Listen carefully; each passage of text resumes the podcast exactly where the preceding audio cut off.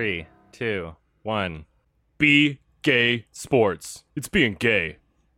Remember Nice. when they used to have that, like that. that Yeah, exact same that. intro? I love that EA thing. Sports. yeah. It's in the It's game. in the game. So cheesy. oh yeah. Uh, I'm Adam from Your Movie Sucks. I almost forgot. This is Sardonicast. I'm Ralph from YouTube.com slash Ralph the Movie Maker. And I'm Alex from IHE. It's in the game.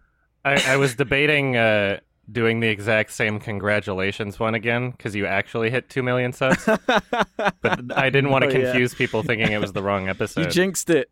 well, I mean, you were- how I- much were you off by? It wasn't a lot. It was a few weeks, at least. It Yeah.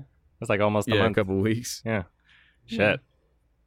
it was your fault, Alex. It's your fault for jinxing it. No, no, it's because you said you hate pineapple on pizza. That's why everybody. That's why nobody subscribed oh, anymore. yeah, of course. Yeah. Did you Am lose I wrong? subscribers from that? Oh no, you're not wrong. That's that's the correct. Oh, am I the Italian. lone person who will eat pineapple on pizza here? E- elaborate though. What do you mean by will eat? Will It's you good. choose Hawaiian? Why not? It's a it's a topping. Okay. So we got a degenerate on the cast then. Uh oh. Fine. Fine then. I don't understand why this became such a huge issue in the past few years. That's what I'm confused about. It's just funny. It never used to be an issue. yeah. It's I just think some meme. people are It's like are yeah, it's like is the is, is a hot dog a a, a sandwich? It's one of those kind of debates. Where it's just never I'm not ending. sure. I'm not sure because that's just that's just like classification, right? It's not is it still a pizza? it's like it's very clearly a pizza topping. There are just some people that hate it. Like with a yeah, it's fiery disgusting. passion. It's like why would you put it on? Yeah, you could put just ch- a chocolate bar on top, but that doesn't make any sense. It's a topping that makes no sense. At least chocolate is delicious. I feel like it's one of those uh, regional things because, like, I used to hate seafood until I moved to the coast, Uh huh. and it's like, oh wait, seafood's Right. actually good. I just live in the wrong spot for seafood. Maybe everybody who hates pineapple Yeah. on pizza just has shit pineapple. Maybe that's true. That's possible. It's I do entirely possible. Very far away from anywhere where pineapples grow. So Mhm. I don't know how it works, but I think it's a perfectly acceptable topping. It's fine if you like it, but I think Oh. it should be illegal. Okay, yeah, I'm with it's fine if you like it, but you're a degenerate. just my opinion. Yeah, it's just opinions, guys. Exactly. Uh, Alex actually got a pretty cool fucking gift for his 2 million subscriber. an amazing gift. Yes. And a, a Sardonicast related gift. Um, I got to throw out a big shout out thank you to uh, Harry. I'm not going to dox him any more than that. But he had he happened to have a spare ticket for London Film Fest to the Lighthouse, which was a sold out screening, really popular. And I just managed to sneak in there right at the last moment and had an awesome time. We're going to talk about the movie not this episode, but in the future shortly when Mhm. Ralph's able to see it. Yeah. But yeah, it was an awesome experience, especially because like I've never been to a film fest before. awesome. And what what made it even better is that Harry actually works in the film industry. Oh. So when I first sat down and said hello to him, he said, "Yeah, I work on um on sets." And I was like, "Oh, anything I know?" Yeah, Show Dogs was one of them. Actually, a lot of films you've uh, made videos on. So I was like, "Oh, oh Jesus!" I froze up. I thought I was it was like a trap, and I was about to be taken out. But no, About to be publicly shamed. yeah, This guy's against But the no, he a film cool industry. guy. he hates us. Everybody look. No, it was, it was really funny. He was a cool guy. And there were also a couple of other Sards there too. Oh, yeah? Well, Georgia and Elena. Um, so shout out to them too. Um, one of them specifically mentioned they were there on your recommendation, Adam. So Awesome. you're spreading the love for the lighthouse. Yeah. I I think I think it attracts a decent amount of attention when I give something a 10 to people that watch my shit at least. Is that what we're calling our fan base now? Sards? Sards. It's just because of that question we had like a few weeks ago. I I don't can't get out of my remember. head. It's just so weird to me. Sards. okay. Sards, sardines. I don't know. Yeah, I don't know. S- Sardinites. It's awful. no, I like Sards. It's simple. Yeah, but Yeah, it's it's close to sodomites, and so Sure, You know, it's- but it's like whatever. one and the same. yeah. Yeah, that's awesome. I thought you were gonna say that they they worked at DreamWorks or something. I was, I was waiting for that reveal. that would have been too too much like heaven. How was your first film festival experience as like just the film festival itself, other than you know the movie, which we'll talk about next episode? The actual experience, one of my best movie watching moments, that's for sure. Because I rant and rave about how bad audiences are in the UK. Because mm-hmm. especially around where I am, just terrible. Like when I saw Gemini Man, ugh, awful experience. The difference is everyone is so enthused hmm to like the next level at a film fest. So they they sit they sit down, they shut up, and they're silent. Yeah. And then afterwards, you can like feel the energy and the love for like the director came out and Willem Dafoe came out, and it was just a cool energy to it all, Awesome. which is Yeah. way more likable It's and great. Yeah. yeah, sort of inspiring than you know the average kind of dour experience for you know any old guff you'd see like Gemini Man. hmm There's been a couple bad experiences with audience members at film festivals before, but for the most Hmm. part, majority of screenings, especially at, at TIFF, very respectful audience, very high energy for enthusiasm. You know, like everybody's there because they want to see the yeah. movie, not because they're looking to kill time or they're on a date and they don't know what to do. You know, so it's a much better crowd. for sure, yeah. Yeah, I'm excited to see it this Thursday. So, Oh, nice. Nice. Yeah. Awesome. oh wait, that's tomorrow. Yeah. awesome. Yeah, we'll talk about it next episode. yeah. My favorite film fest movie that I've ever seen is a little little unknown indie film called Gemini Man. hmm Oh, what's that? It's uh it's a groundbreaking new film where the intended format is so extreme that there's no theater in North America that can actually play it. Yeah, in the way it was 4K intended to be 3D seen. 120 frames per second. Yeah, because no. yeah, can someone screens. explain this to me? That's the way it's meant to be seen, but Yeah, only it's been basically downgraded the best theaters can do 2K, 120 frames per second 3D, which is not the way. And even so, very few theaters have done that. Other theaters will do 4K 60 3D. Yeah, but that's the way he wants it to be seen because that's the best way to see the effect, like the Will Smith clone effect. I guess. Oh, there's I so much detail in it that when you see it in that format, you can make out every little detail in his face, and it's really impressive. Apparently, um, but I just saw it normally. Oh, really? How'd you guys see it? Yeah. I saw the high frame rate. I don't know if it was 60 or Yeah? 120. It was probably. It felt like Mhm. probably 60. Yeah, a lot of theaters did 60. It didn't really specify. It just said high frame rate hmm in my showing. Did it make a difference?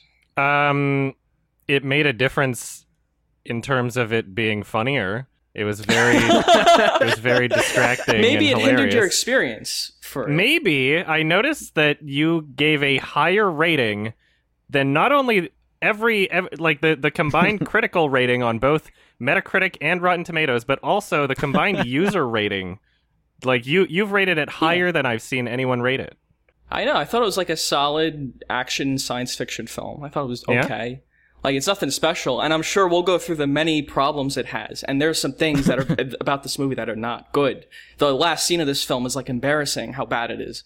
But There's- I think there are really good funny. things and elements to like in it. And Alex, how'd you see it? Yeah. High frame rate or no? In just the biggest shithole, so it wasn't high frame rate. Okay. Um, Okay, so now we don't get it to looked- blame the it frame looked rate. like garbage.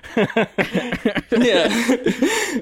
yeah, well, that that's a bit unfair. It didn't look like garbage, but there were Uh-huh. some shaky-looking uh, moments for sure Mhm, With the effects. that maybe yeah. would have been fixed with the special screen. Mhm. I don't know. But the movie was directed by Ang Lee, and I think that elevates it a little more too. Because I thought the movie looked great, and I thought a lot of the action scenes were pretty cool, and there was like a tension and build up to them, and a lot of the Will Smith effects and the way the way he incorporated in the like live action stuff that he shot practically, I thought was really well done for the most part. So I'm I'm not sure I feel the same way. I'm not Uh-huh. sure. There were some there was some like I mean the the the facial animation thing like that was pretty cool and groundbreaking until Yeah. he's shown in the daytime and then you start to see the imperfections and then it's like oh Mhm. that's why the whole movie was dark. Yeah, sometimes it looks really bad, Yeah. The The especially at, at the, the, end very looks end. Yeah, that's all. It looked bad.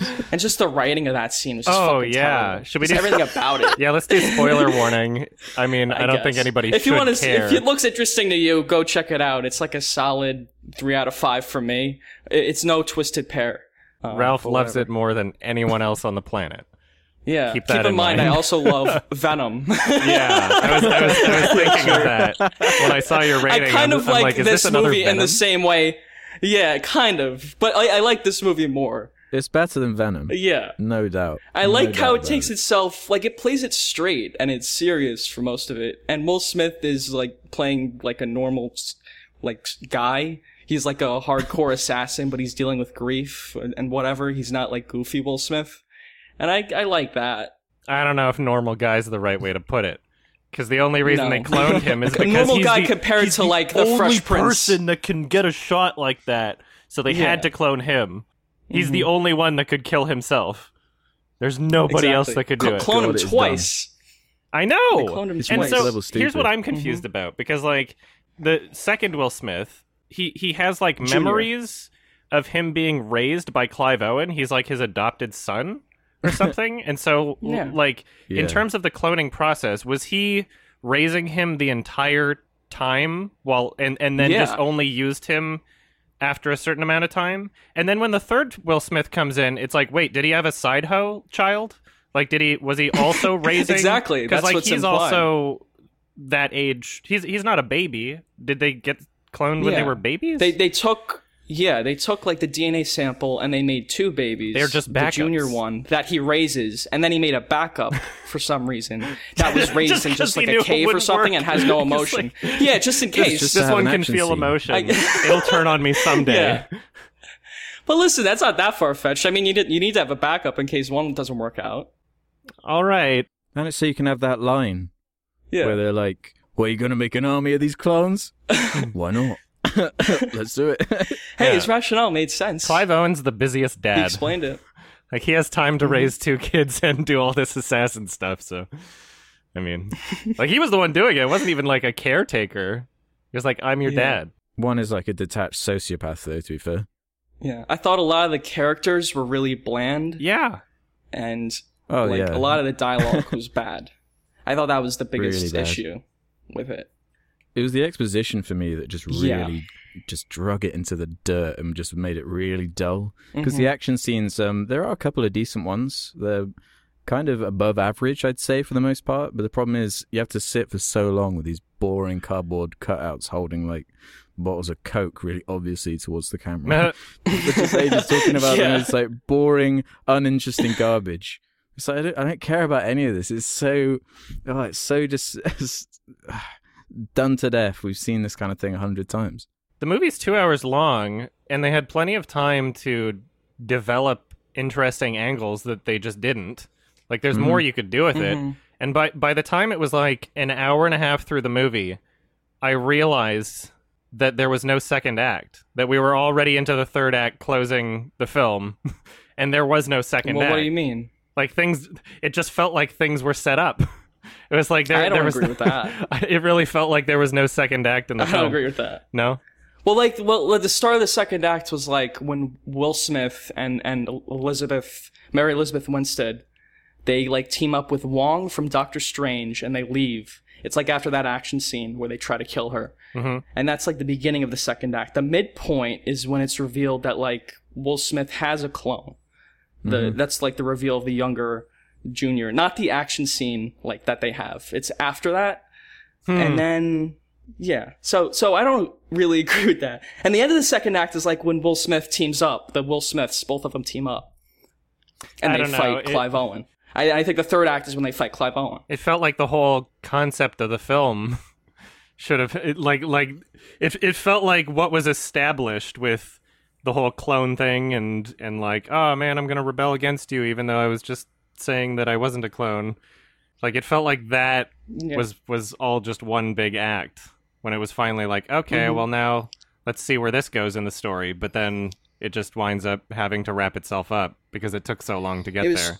it was structured like an action adventure film and then at the midpoint they reveal the clone thing and then it becomes something else. So it's weird. Mhm. but i, I think it does have a three act structure. The trailer revealed the clone thing yeah So that's the like- thing the trailer reveals It's the like that's the thing selling point. It's Will Smith versus Will Smith. in the context of the movie, it's not revealed till halfway. and they have the action scene before, and even then, that's not revealed. It just kind of looks like Will Smith. You're like, oh, who's this guy who kind of looks like me and he can fight me? Yeah. And it's like intriguing or something. Did you feel as though the uh, Clive Owen character's motivations were a little poorly defined, like poorly communicated? Yeah. I was like, Yeah. why is They he were mad? Just mustache twirling. like, yeah. Like uh, it, it was explained, I guess, because it's in the Wikipedia plot synopsis, but I don't know when it was explained. I guess I just I was Yeah, it needed to be distracted by the high more. frame rate. Well, they introduced that whole angle like halfway through the movie, which was so weird. That's whole like father son relationship with young Will Smith and him, and it's like kind of comes out of nowhere. Yeah. So I, I felt like, despite the attempts to be visually groundbreaking, A, the movie's too dark. B, a lot of the action scenes, some parts look cool, but a lot of them, I'm just left wondering, like, what the hell just happened? Like, there was the, I, I, where where were they? They the, jumped the shark, Yeah, in the, yeah. the cave. And then just all of a oh, sudden, yeah. like, one of them's down. I'm like, who, what the, what happened? Like, there's, it, mm-hmm. it's filmed They were in a way that's so confusing quickly. to, to understand like almost like quick cut Yeah. garbage even though not all of it is and then he, even in the parts where i can tell what's happening like the part the part where he dodged the motorbike was really funny it was so goofy I thought that was a fun scene. Yeah, the, it was like a fist fight with a motorbike. It was hilarious. it was so funny I enjoyed that. oh man Yeah. i was i was like snickering to myself for most of the movie Mhm. i had a couple drinks but i was having a really good I time had to hide my. I was into it. Yeah, because the audience they were loving it. I felt Yeah. like I was the odd one out because it was just so silly to me. It's like a But, fun not silly a science fun way. Fiction action movie with Will Smith fighting the young Will Smith. if if I ever feel like my presence might disturb people because I think the movie's hilarious and nobody else does, if there's space at the front of the theater where no one's sitting, I'll just move up there. I'll be like, my my Mhm. view isn't as perfect, but I can snicker a little without Yeah. disturbing people, Okay. and that's what I did. That's a good little life hack. yeah, exactly, exactly. Because you don't want to disturb other people who want to enjoy the movie. Yeah, yeah. Mhm. Yeah, it was um it was not uh not great. oh my god. I'm just looking at my notes here. It wasn't I- insulting either. the uh bee venom like Oh yeah, that whole detail element that was sure. so weird. Why was that in there? the amount of times that they set it up. They like literally the first moment where he smacks It's a bee on so his shoe, he's like, "Oh, by the way, I'm allergic to bees." I'm like, "That's not going to come back later."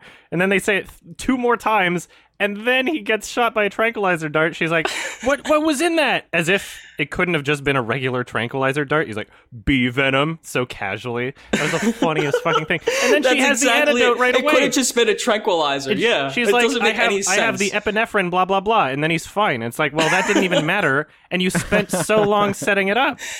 Like, Yeah, what? It had is no really goofy there. significance. I'm trying to remember. Did he, um, when he's trying to convince himself that he's a clone, because he used a lot of like weirdly, uh, kind kind of like nurture versus nature justifications for for him being a clone. He Yeah. was he was like, man, do you ever have problems communicating with people? like this means we're the same.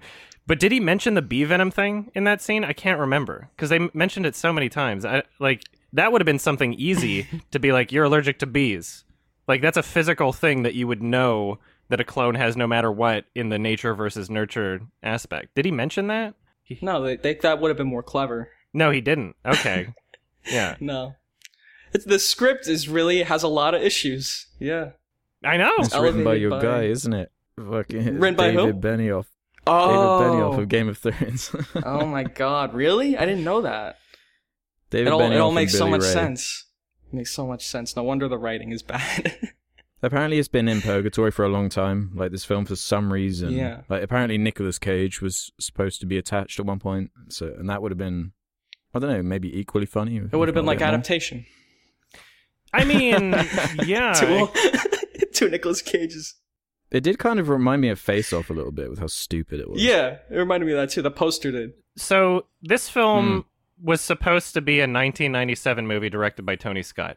It was supposed to be a Disney movie too, believe it or not. And they decided that t- the That's right, technology yeah. wasn't quite there yet to to have a CG younger version of the main character. And what I'm trying to figure out here is why does the script even need that? Because we have films like being John Malkovich or or sorry adaptation. There was one scene in being John Malkovich where it was a bunch of them anyway where it was like camera tricks using the same actor. You could have one in older makeup one in younger makeup. You have films like like mm-hmm. Looper where you have two different actors and Joseph Gordon-Levitt just used makeup prosthetics just tiny bits of prosthetics to have a, a more similar facial structure to Bruce Willis and that worked fine too. Why does it have to be a CG version of the same person I don't understand why that's at all necessary. That they needed to to hold on to the script for like 22 years. You know, like what? It's not like this story is that great and original either, is it? Like why not just this film had it to more be told. practically? Gemini Man is my. It's a script that probably would have done well in 97 compared to right now. Like it pro- it probably Yeah. would have been more Mm-hmm. successful if it was just released in 1997. I don't know what changes they made to the script to have it released But it has that kind of feel, like it's been in development. Even there's scenes in the movie where it feels like they're talking about a scene that happened before, but it's like they didn't shoot that scene yet. They were like talking about something they hadn't experienced yet. Hmm. It was very weird. They were like, "Oh yeah, remember that when we were in that scene and this happened?" It's like, "What? Like, Hmm. why the fuck would you talk like that? Doesn't make any sense." Yeah. It uh it was a really uh messy, flimsy film and uh as much as I'd love to shit on it some more, we got other movies to talk about in this Yeah. episode. yeah, it's hardly even worth it. Like I can't really remember anything about it. I saw it a couple of Yeah. days ago. Just forgettable film.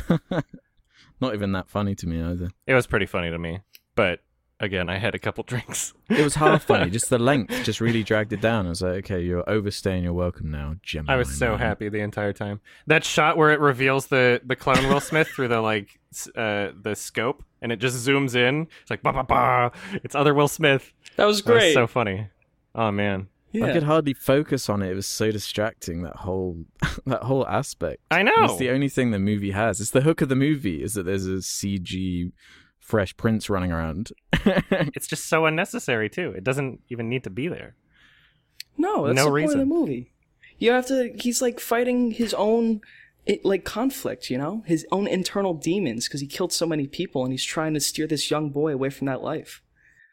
It's really deep. Why not do it as like an animated movie or something? Yeah. Then you wouldn't have this The technology wasn't there yet. All right, Animation didn't exist. Give it another twenty years, and then we'll remake it. It's just one of those things where you're going to buy it or you're not. All right. Uh, what would you guys This give was it? this was for me. And I the- enjoyed it a lot. Yeah. I give it a three out of five. the highest rating anyone has ever given the film. apparently, although I don't think that's true. Yeah. I know. I'm sure you could find a user job, review on Ang IMDb as a Yeah. 10, but who knows if that's ironic or Uh-huh. not. Yeah. I, I give Uncanny Valley the movie one and a half stars out of five. I think that's what I gave it. I can't remember. I think you did. I think I saw your rating. Yeah, I think so. Yeah. Yeah. Uh, I couldn't give it quite a one because there were a couple of bits I did enjoy, but I mean, there ain't. I don't think there's anything about it that's that awful. I think it's mostly just mediocre and bland. Like I don't think there's no Which third is- act. I don't think it's incompetent. you know, I thought it was like a incompetent, but it's one of solid those- like action movie. It's frustrating because of the people attached and how boring. There's just no excuse for boring, meandering scenes. yeah, these Will Smith like are in these vehicles are annoying, but this is a good one compared to like Collateral Beauty or Aladdin. Three main actors. Will Smith is playing Will Smith. Clive Owen is playing Cli- Clive Owen. Mary Elizabeth w- Winstead is, I guess, playing Zooey Deschanel from The Happening. Like it's Yeah, it's just so. There's I I don't really see anything like super impressive other than maybe the groundbreaking visual effects. That even with those, they had to make the entire movie dark to be more convincing anyway. And even with those. The, the spectacle of it was fun. I, it wasn't. It was. It was a Yeah. laughable spectacle to me. It's just funny how they they try to prioritize this gimmick over telling an actual story, over making an actual movie. You know, and like even even with the idea of like this is a visual masterpiece. You know, the guy that directed Life is uh, Life of Pi. It still kind of looked like shit for a lot of the movie, you know, and like you have poorly I don't think it looked like communicated shit. action. I thought scenes. the way they incorporated visual effects was very cool. I yeah, I, I, I wasn't I wasn't big on it. I I enjoyed it thoroughly as a comedy, and that's that's about it. Sorry. I don't think it's going to age very well. Uh-huh. Oh no, not at all. Oh no. Anyway. I bet in ten years it'll look great. I give it a two out of ten. and I think I've justified myself quite well. Mm-hmm. You have. All right. Let's go on to good movies like Joker. What'd you think? Anyone gonna do the laugh? I'm not gonna do a laugh. When I come out, can you introduce me as Cool Cat? Nice. That's how you Oh should my laugh. God. Oh, Maybe we shouldn't somebody make an anymore. edit where all of the Joker laughs are replaced by Cool Cat laughs. Somebody can do that. oh, that would be way creepier than the movie. Yeah. What'd you guys think? I saw it a while ago. So Yeah, it was right. Yeah? It was alright. yeah, exactly. Yeah. Anyway, uh, King of Comedy. was- Dude, that's my review. yeah, that's about it. Oh, that's so funny. It was. It was pretty good. It was a pretty good movie. Um, it was like Taxi Driver.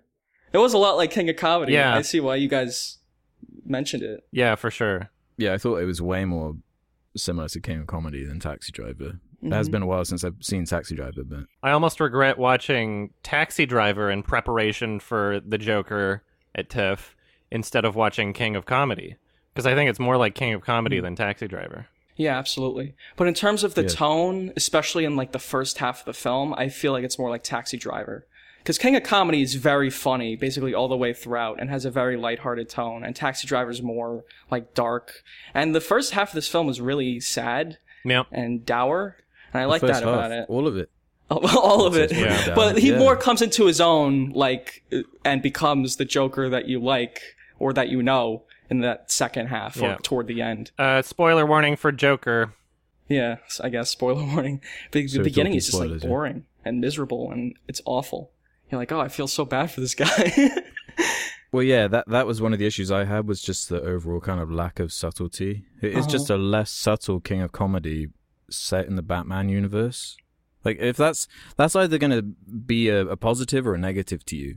Like if that Yeah. sounds like something, man, that sounds like an awesome idea for a movie. You're going to love the movie because there isn't really that much I can really pick apart beyond things to do with the plot mainly. Oh, yeah. because the performances are pretty good all around. There are loads of really good moments. Mhm. Visuals, of course, are outstanding. I mean, it's, it's not bad, but it, it didn't really move me. I don't know if it was just this whole expectations thing or how it's just the, the movie's really relevant in terms of like meme culture. It, it's being memed like really hard. And when that happens and all I see is just jokes based on movies like this, I just, I just go in and I can find I find it really hard to take it seriously sometimes. I don't know. It's just my preference, I guess, with what I expect and want out of this character, but I didn't find it entirely satisfying to have a, a movie just based around him. Because the the reason I like the Joker normally is because there is sort of a yin and yang relationship going on, and his entire purpose is to like counteract and be a a foil for someone who has the complete opposite sort of philosophies and tendencies. Yeah. And that's what's interesting to me. Without that, I was finding it hard to find anything to grip on. Because aside from, I guess, the really unsubtle commentary that is much more explored and entertaining and fulfilling in the King of Comedy, Mhm. Yeah. in my opinion, anyway. Absolutely. All the tie-ins with the Batman universe felt very Forced. like shoehorned in, Yup. forced. Yeah. it didn't need oh, it. Bruce Wayne, the old guy. Was that supposed to be Alfred, the guy at the Um, gate probably. when Joker? That's when what I thought, yeah. I wish this movie was more on its own and Yeah. just kind of did Yeah, its own same. thing. Because in the beginning, you don't even know it's Gotham or anything. It's just set. It takes place in this shitty city. And you're like, oh, I wish, I wish it was more just its own movie and not tied in with Batman. Well, that's what it kind of marketed itself as is a standalone Yeah. origin story. And so to shoehorn in Batman just because and especially Mm-hmm. it just it, it keeps getting worse as it goes along in that sense. They they try to imply that Joker is literally responsible for his his parents dying and it's like, Yeah, "Oh, it's very come corny." on. Come on." It's a really annoying it's, reveal. it's insisted significance and it's just really it, it's irritating. It just doesn't go in line with the tone of the rest of it, which is more realistic and serious, and that's very corny. If that was in Gemini Man, maybe it would be better. there were certainly some corny moments outside of that. I, I feel Mhm. like you know him getting Like beaten up with head? the sign and the whole bullied on the train thing. oh like, yeah, th- those were Yeah. certainly some corny moments where characters were more like But I don't think it was supposed to be manipulative intentional. way. it was just lack of subtlety. Yeah, Well, yeah, because that character, when when you have a character like Joker with that kind of darkness behind him, it, it's a difficult challenge that the screenwriters have to face because normally you wouldn't have to make, you wouldn't necessarily have to make the villain character sympathetic. But if he's the main character in a movie, it uh, it would just be too much for general audiences to handle. So they've got to make him sympathetic in the only way they can, which is just by having him be beaten up all the time, which is like such a cop out to me. It just it, it, it's it's like yeah, of course I'm going to feel sorry for this like poor weak man just being beaten up. Like it do- it doesn't make it really layered and deep character development to me. hmm It's just like yeah, that's just like writing sympathy trick 101. Just have them be beaten up a bunch, and that justifies like all Society beats have. down.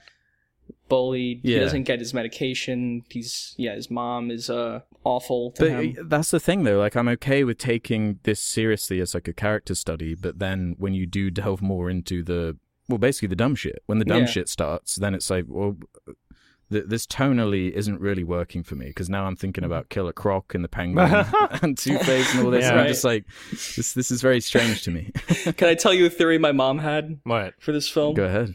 So there's a little person in this film, Yes. and and her theory once she once the movie's over, she called me and said, "I think that guy in the sequel is going to become the Penguin."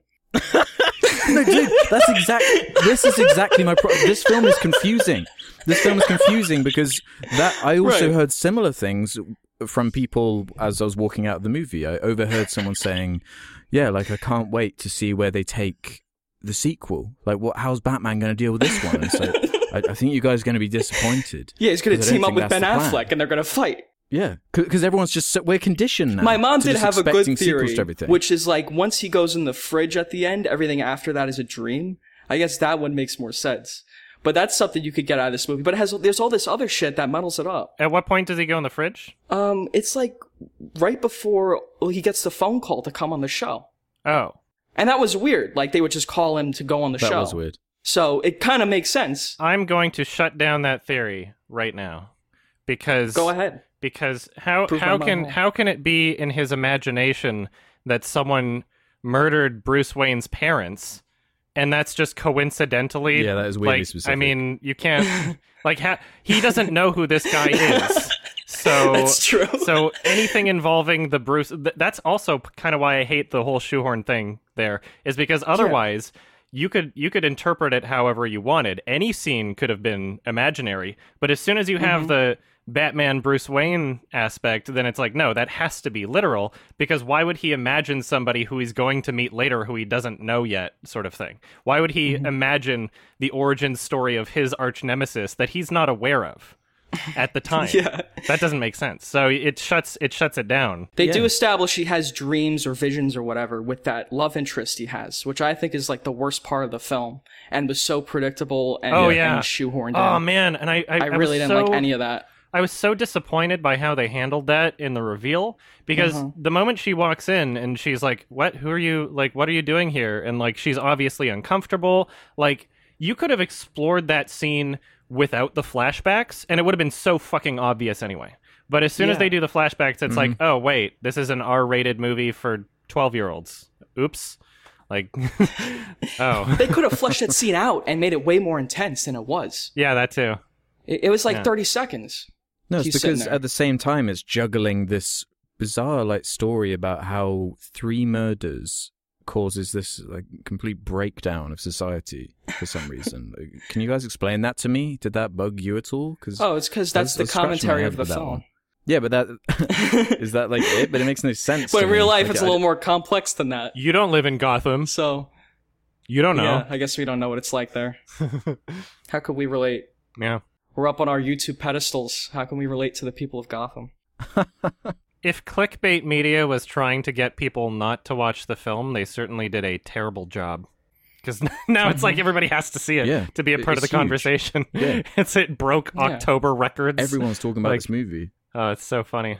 Do you think it would have done that no matter what, though? Uh 'Cause yeah, a it's Joker. movie. I mean, Yeah, it certainly didn't help. but they did help. Yeah, they Yeah, they helped promote the film. It's just annoying. Exactly. I know I briefly mentioned, I think it was in the last episode.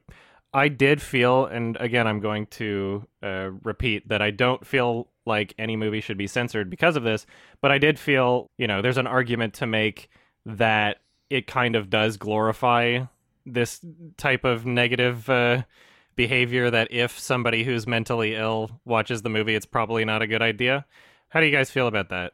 Um, I guess you could take it that way. Yeah. The narrative of it is definitely like society beat me down. Yeah.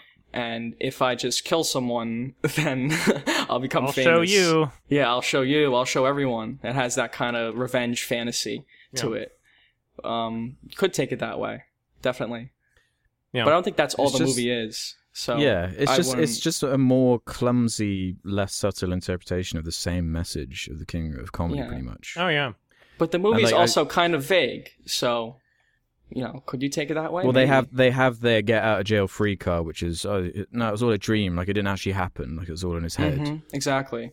Whereas King of Comedy, Taxi Driver is very specific about like those Mm-hmm. kind of characters and their effect on society. hmm I think it's pretty hilariously hypocritical for news media to be blaming a film for inspiring mass shooters when it hasn't even happened.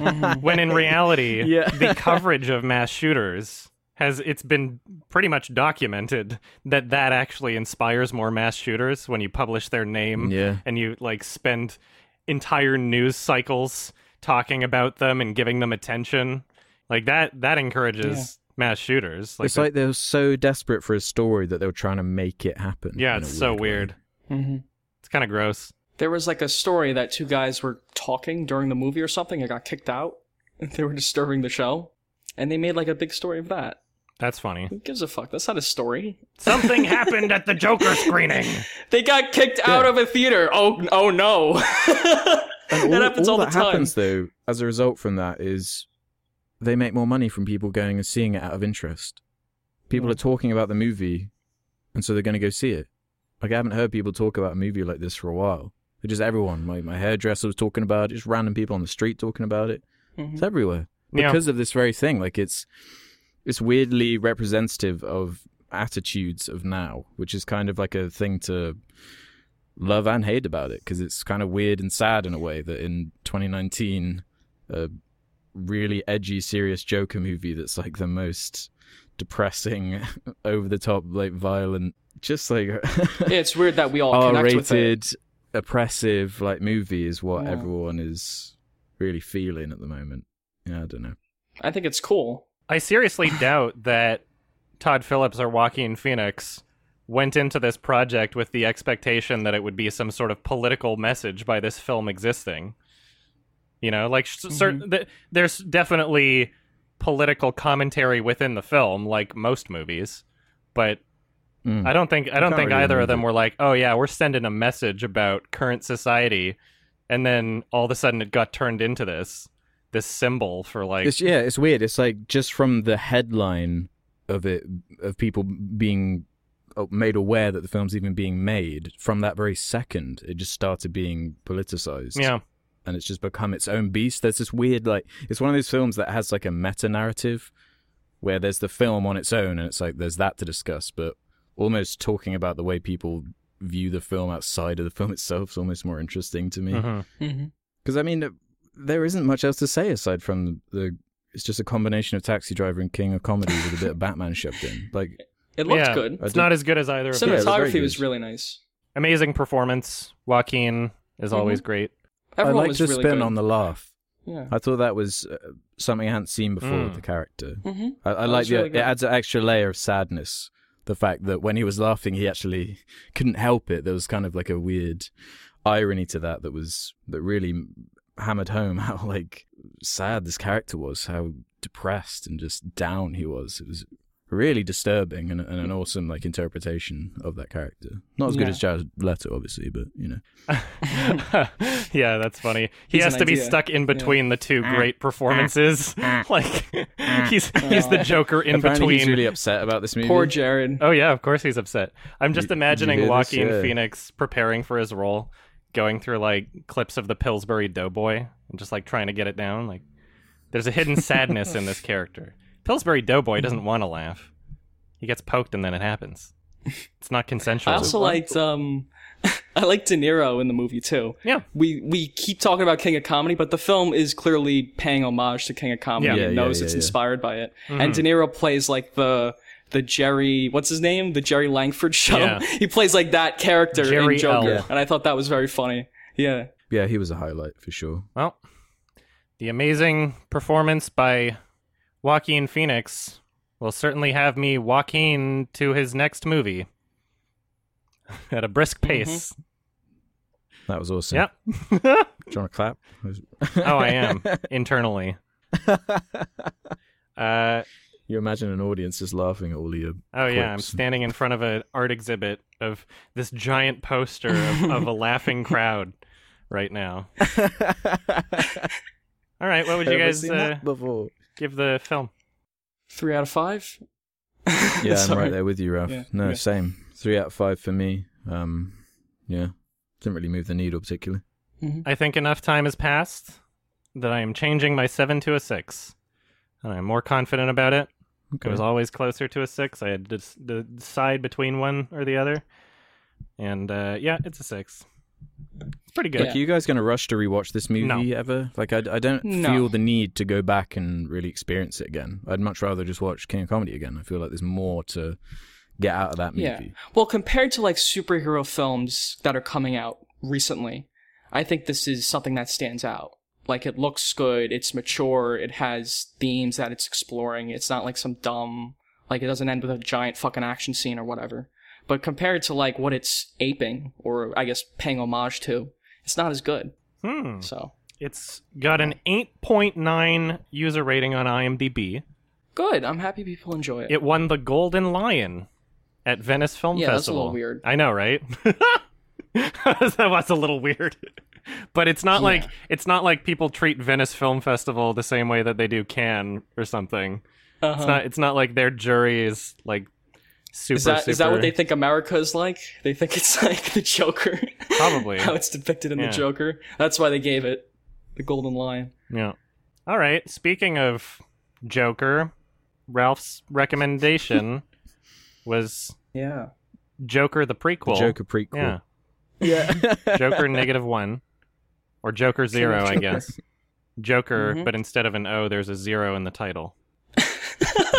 Just zero cur. Please. Joker Please. cubes. I should be in marketing. uh, so, sp- spoilers for King of Comedy.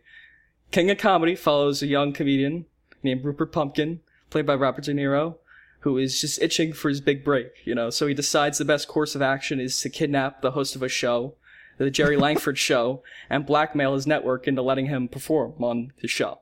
And the movie is fucking incredible. It's directed by Martin Scorsese.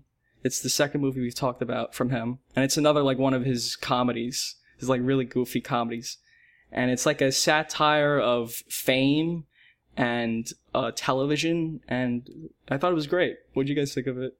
I loved it. Uh-huh. Absolutely loved it. Yeah. I also loved it. I thought it was great. It's hysterical. I found it more sad than funny. I think you hyped it up as yeah, more of a was funny gonna movie say, than you keep I describing it. uh, as- than I You experienced it. I thought this movie's hilarious. it is. It is. Funny Robert De Niro's performance, it- yes, in a sick way, which is what I find funny. But Robert De Niro's performance is fucking brilliant, and the way he pulls off this like, like really awful comedian, but he's really funny to watch him like flub and be awkward with people. I think it's incredible. I think it's one of the best things he's ever done.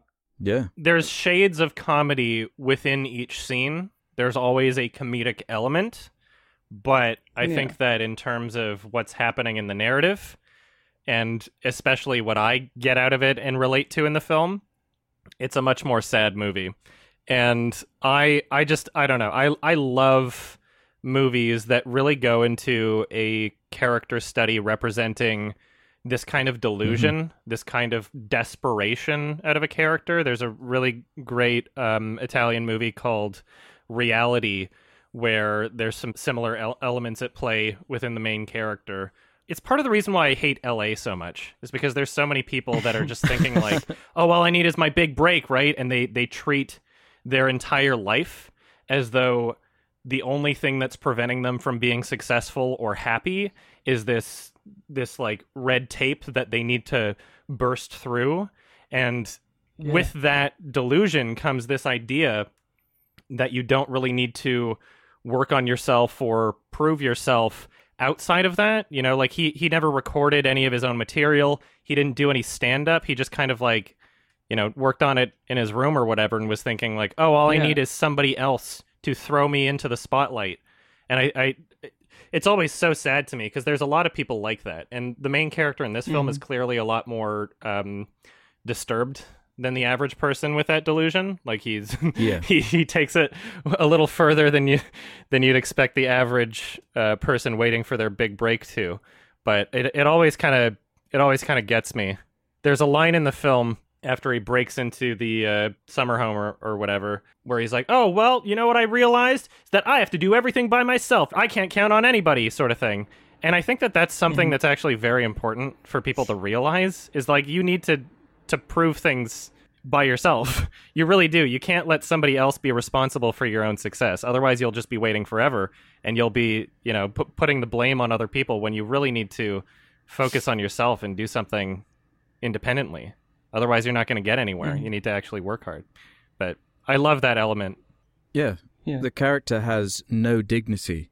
It's you, you're secondhand embarrassed for him because he's so blinded by this goal that he doesn't even realize that he doesn't even have the self awareness to reflect on and change his ways. He just doubles down again and again, and you're just like, oh my god, where are you gonna where are you gonna take it next? And despite the exaggerated level of it, yeah, you do see flashes of reality in there. You see this this type of person exists, and like I'm sure we've all interacted with plenty of people that have hints of this kind of thing, like you say with that whole LA thing, with the just uh, all these game shows and everything, where they're like like X Factor and they're trying to win fame and fortune and everything, and it, and it really is taking a, a step back and just analyzing. Look, if this is your entire being, look how sad and pathetic it is from a distance, and how it just means nothing. When it when you, when it drives you to do things that, that this man is is like driven to, but as a result of this like romanticization of of these kind of concepts, it is really disturbing. And like, and you, you laugh so you don't cry because it is it's Mm. like a deeply sad, disturbing movie. That, that's what I really liked about it. I love just just the just the name of the film, The King of Comedy. There's something so like ironic about it. Yeah, the opening credits are very eerie and creepy. It's like just a Yeah. freeze frame of him. Like it really his, sets the tone. Yeah, it's excellent. Yeah, yeah, the, yeah. The foreshadowing of what that. Mm-hmm. that But there is, means- but means there it is a sense on. of humor to all of it, even if it is creepy. Well, yeah, there's there's like- obviously comedy in the movie, and Yeah. it's, it's all good from what you hear. hmm But it's just the underlying sadness that really is at its core. Because I was reading that, like, a, a, a lot of the people behind the creative process of the movie were they found it to be quite a overbearing kind of project because of that that level of darkness that they put into it, and it's what makes it, it it's what makes it great. Yeah. It makes you uncomfortable in all the best ways possible. Exactly. The whole like dream sequence when he's on television, which kind of reminded me of Requiem for a Dream. Yeah. I wonder if it was inspired Mm, by that. Yeah. I would have to say that that was probably inspired by that for sure. Yeah, that was all. That was all great. And then it was funny when he was like, "We were wrong, Rupert, and you, you were right, and that's why we'd like to apologize in front of the whole country." We all thought you'd amount to like nothing. that shit is so funny. Oh, man. Yeah, and then like his very sincere reactions to all these things is like, "Yeah, that sounds terrific. Thank you very much." Yeah. But you know, it's just him in his basement with a bunch of cardboard cutouts. what I absolutely love though about his character is that he's rewarded for all of it at the end. Like it, Absolutely. Or he is doesn't he? stumble into creating followers. I thought that the Mm-hmm. ending was completely interpretable. Well, the, uh, as I interpreted it Okay. anyway, to me that was that was like the point of the movie was like, and yet it's rewarded, and and just the fact that like his comedy wasn't even like good. It was so was been done before, mediocre, completely average. It would sell in the 70s. it would sell in that environment. Yeah. The thing Mm-hmm. is, like, that's part of what the movie is too. Is like once you're on that stage and you're there with the audience and the like the applause sign and all these cameras, people are more prone to laugh. Yeah. Even if they're watching a fucking crazy person. And also, he was hyped up. And that was Yeah. like literally a part Yeah. of what he wrote for them to read. He's like, I'm presenting to you the next king of comedy. This is a surefire thing. Like, getting people into that mindset where it's like, this is the best thing you'll see right now in front of an audience of people. Like, he understood that that was like a necessary component of of being successful. Like, that's part of it. Mm-hmm. And so he used that to his advantage, which was he just wants to be famous. He doesn't even care about comedy really. Oh yeah, it's completely selfish. He's not even. Ab- it's Yeah. not even about expressing himself, really. It's literally just Right. about. He doesn't care about I'm gonna prove everyone wrong in my life that thought I'd amount to nothing. You're wrong. I'm right. Mm-hmm. It's completely selfish and hilarious. And there's a lot of people like Yeah. that. But the kind of mindset is like encouraged in America. This like if you work hard and just keep at it, keep at it, even if you're not funny, eventually you'll get there. You just have to put yourself out there enough. And he's rewarded for that. And that's like what all Scorsese's movies are about, kind of. And that's like, you know, why I love all of them. They all have that element of America encourages this kind of fucked up behavior that encourages mm-hmm. crime and kidnapping and like whatever the hell. Mm-hmm. And it's like deep seated in everyone here. And I find that so fascinating. Yeah. How he explores that. there's that brilliant moment towards the end where through most of the movie you're kind of against the main character you, you you're, you're laughing at him and you're uh, uncomfortable because he's just he's deluded mm-hmm. but there's a point towards the end where it's revealed that a lot of his really sad dark material is based on on his life and you suddenly sort of like get a newfound level of sympathy for him or in a weird way he's like kind of it's it's, it's the same point as the joker obviously with like Yeah. he's kind of a victim of this this system that he's just found himself a part of. Like this Mhm. guy, he could have been anywhere, but j- because he was there and then, with that just slight off nature about him, that that's the way he was drawn to, and that's where Yeah. it went. And it's just it's just so sad underlying. He probably had like a bad childhood and he has really low self esteem. And that's why he puts Mhm. on this like character that, oh, there's nothing wrong with me. Make everyone laugh. But what did he, what did he say? It's his job to spread joy. He was put on this earth to spread joy and happiness. And his conviction too. He really Yeah. sells that he believes Exactly. God put him there for that. It's very like a sociopath would Yeah. say that. I like. I like how we Mhm. got Yeah. to see his material and that we didn't see it until the end of the movie. I think that that was a Mm-hmm. There's good build up to it. Yeah. And you don't know if it's going to be really awful Yeah, or exactly. funny. You have don't no know idea. how You don't know what's going to happen. The secretary was trying to be. hmm And what I find insane is like he was actually given attention. He was given the time of day, even by the secretary. She said, "Hey, go do some, you know, just work a couple clubs, record your material. We'll listen to it." And they did. And she actually she treated him really nice and gave him Yeah. some potential opportunities, but this character won't accept anything less than his fantasy delusions, which is just Mhm. it's it says so much about him. Yeah. He's a fascinating character. It makes him kind of scary. Yeah. Uh huh. He's so tenacious, and you're just glad that that's the thing he's chasing, and it's not something else.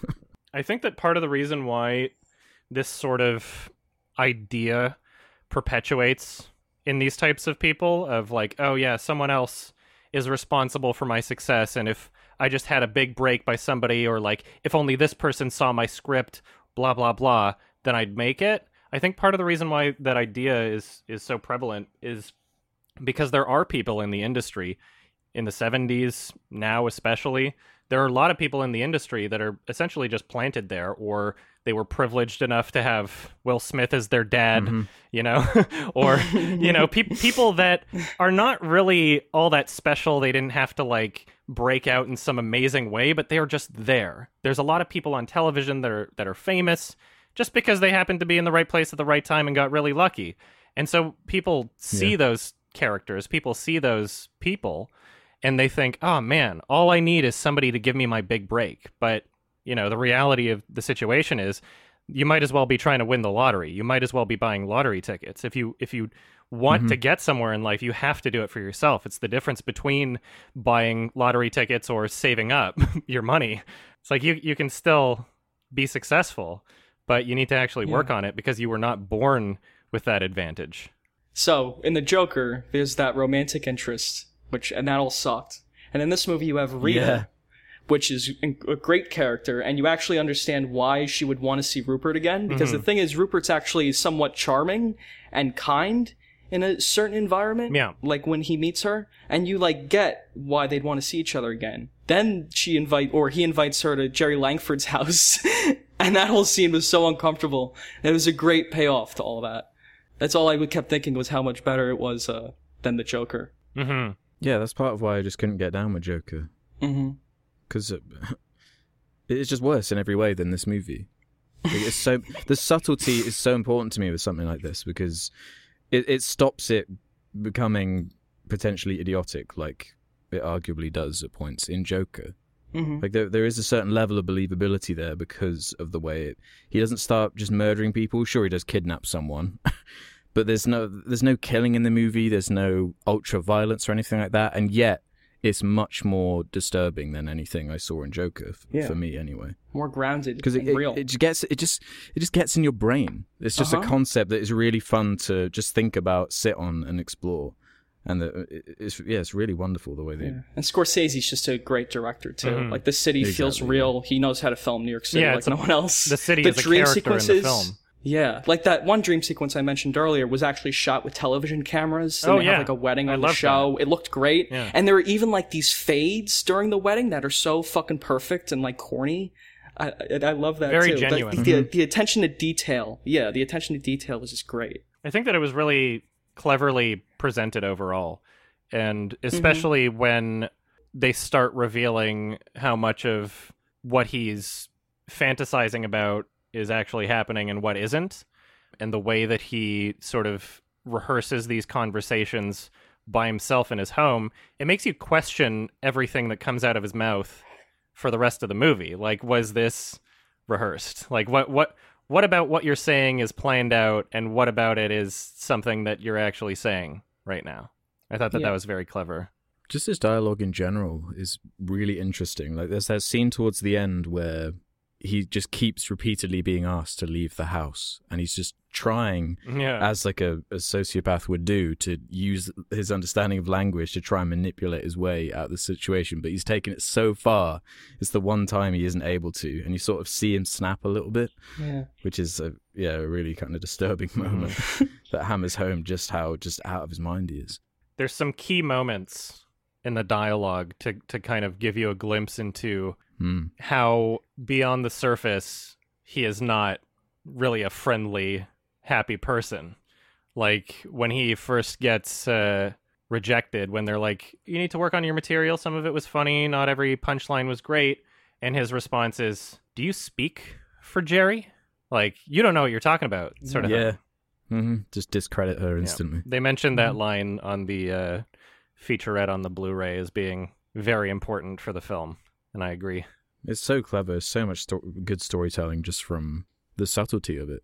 You can just infer so much from just the setup of all the scenes and the, the way they gradually escalate and progress. Yeah. hmm Did you guys have any issues with it? Mine are very minor, but I do have them. Mine are just so nitpicky. I mean, Go for it. the only thing I noticed was just some weird ADR now and again, which is quite common, I guess, for films from around this time. Yeah. Yeah, some of the some of the audio could have been better.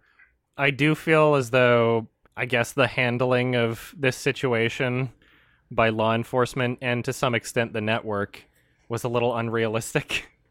like I, I get that it's trying to be more of a commentary and it's and, and it's a little exaggerated and out there.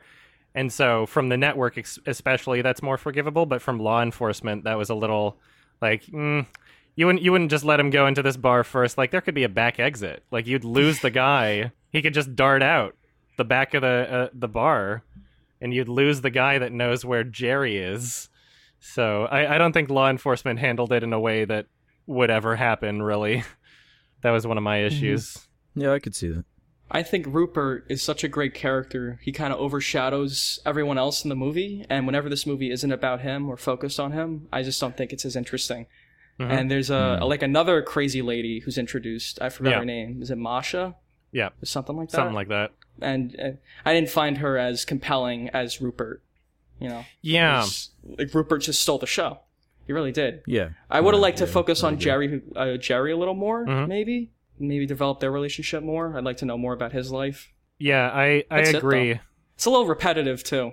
I noticed it like toward the middle and started to get a little like, okay, Rupert, how many times are you gonna do the same thing? Like try to go to this guy's fucking house and talk to him. Yeah, it, I I really loved the scene with her and Jerry and what that turned into, and just how it kind of devolves into, you know, being being more overtly sinister than before, and Mhm. she's basically gonna hmm sexually assault him. But at the same time, I agree with you. Uh, the story is more interesting with Robert De Niro, and during that point, I wish they would cut back to her a little less frequently. That that was maybe like trimmed down a little, but just personal preference, I guess. Yeah. Otherwise, It was just it wasn't as subtle or as clever as the Robert De Niro stuff. Yeah, no, I'd agree with that. It, I, I find it funny that they're friends and they're both just nuts. like, Yeah, kind of friends. Like yeah, they're just kind of forced to be friends because they Jerry both want to kidnap the same person. yeah. You got lots in They're common, both I suppose. hardcore Jerry fans. Yeah, Jerry L playing Jerry L. he gets confused if he gets a different name. I think what makes something a really, I guess, impactful movie for me is when I'm able to kind of just relate it to either experiences in my life or I guess ideas about society that I've already noticed or already more or less agreed with. Um, and this is a movie that does that very well. Like, obviously, I've already ranted a bit on, you know, the the types of uh, characters that you can find in real life that are like the characters in this film, and what it's trying to say about that.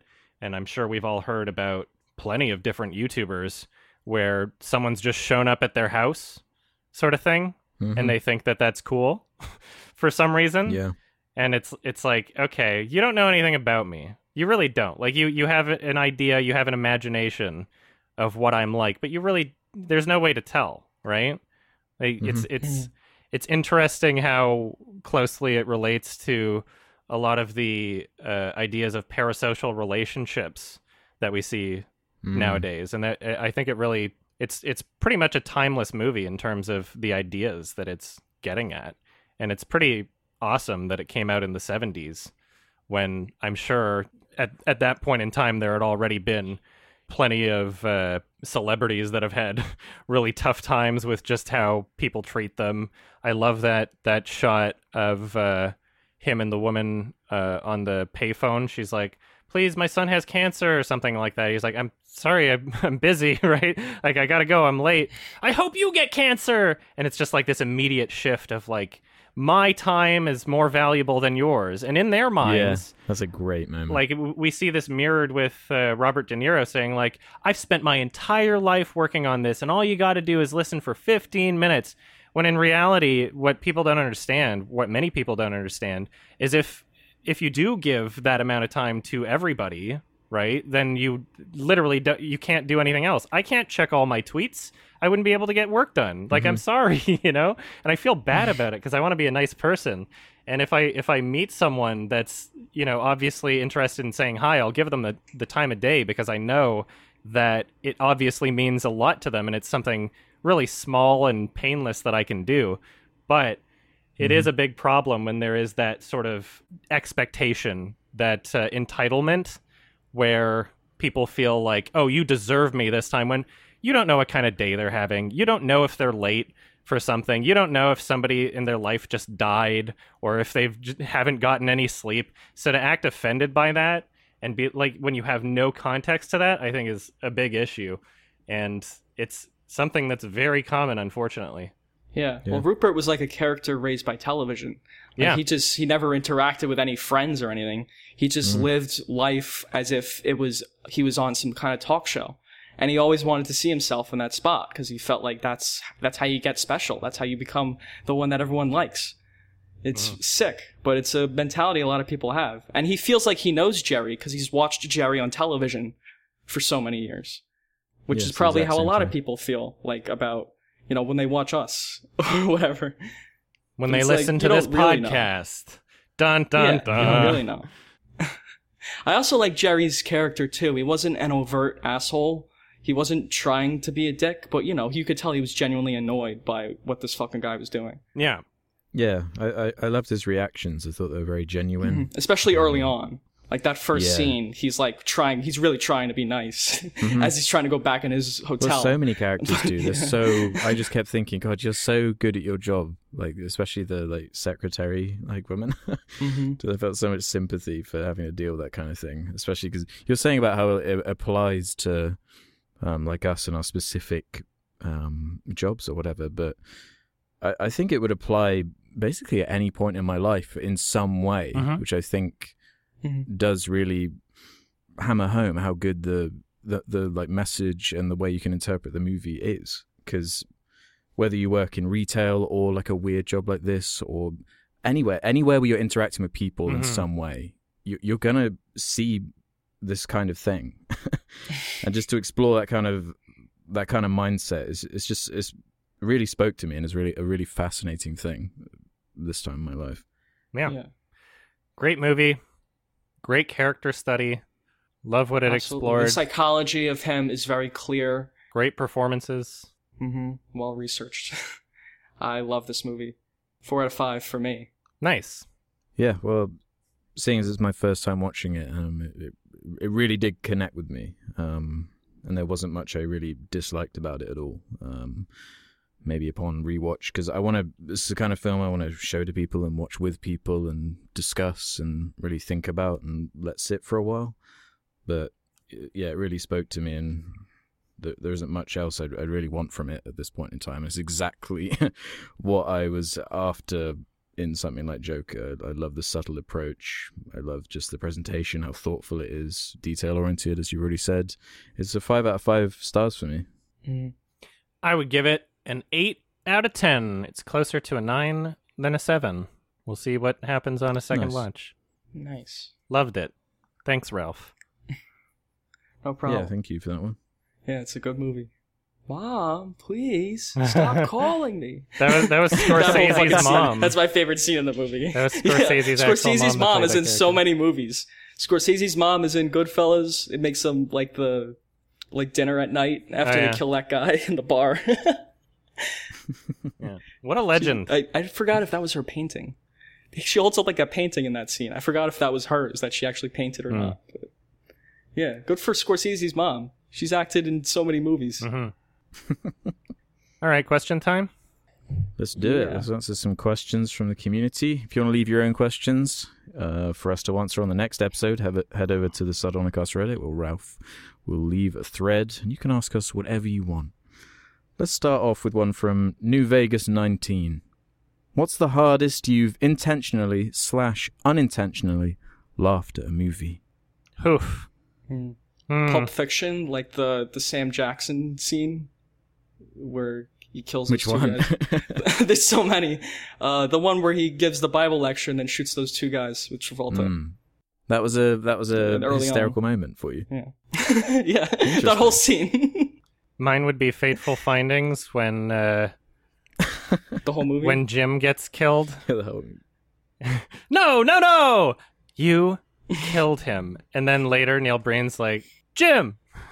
I can't believe you committed suicide. I cannot believe you committed, committed suicide. How could you have done this? How could you have committed suicide?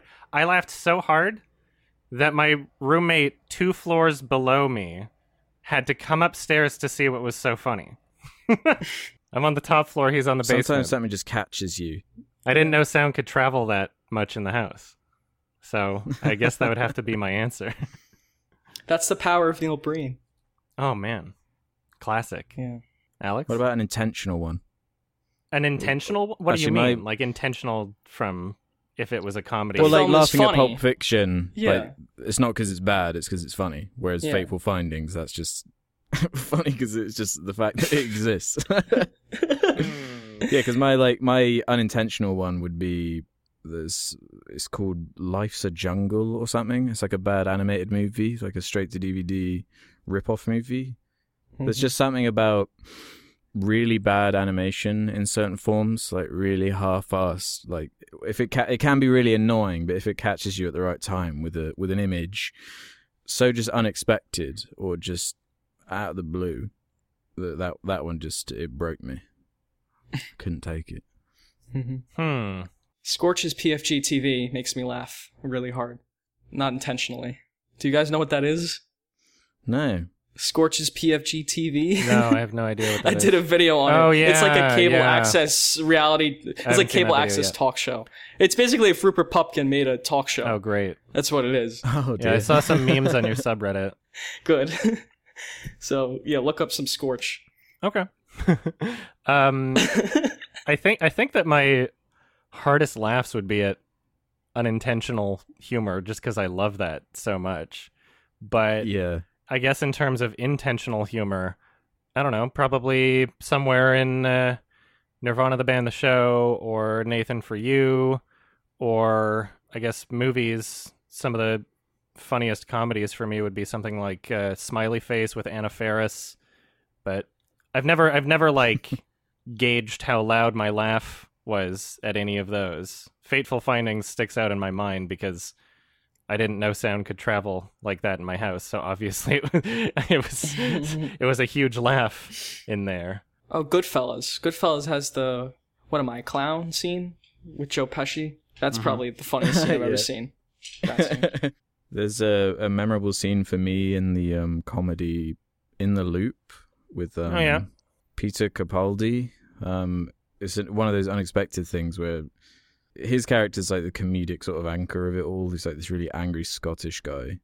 And he's he's in America at one point in the movie, and he's like his whole character is that he's like always about to explode, so anything can set him off, and like this like huge morbidly obese American like ticks him off, and you can imagine the like Scottish like rage that comes out, and it's just so over the top. That got to me the first time I saw it. Sounds great. Hmm. Yeah, I'm sure there's others I'm not thinking of. Not every comedy can get to me. Yeah, that's the thing. Like it, I think I'm kind of similar, where it takes quite a lot Mhm. to get an actual reaction that's more than just. yeah, something like exactly.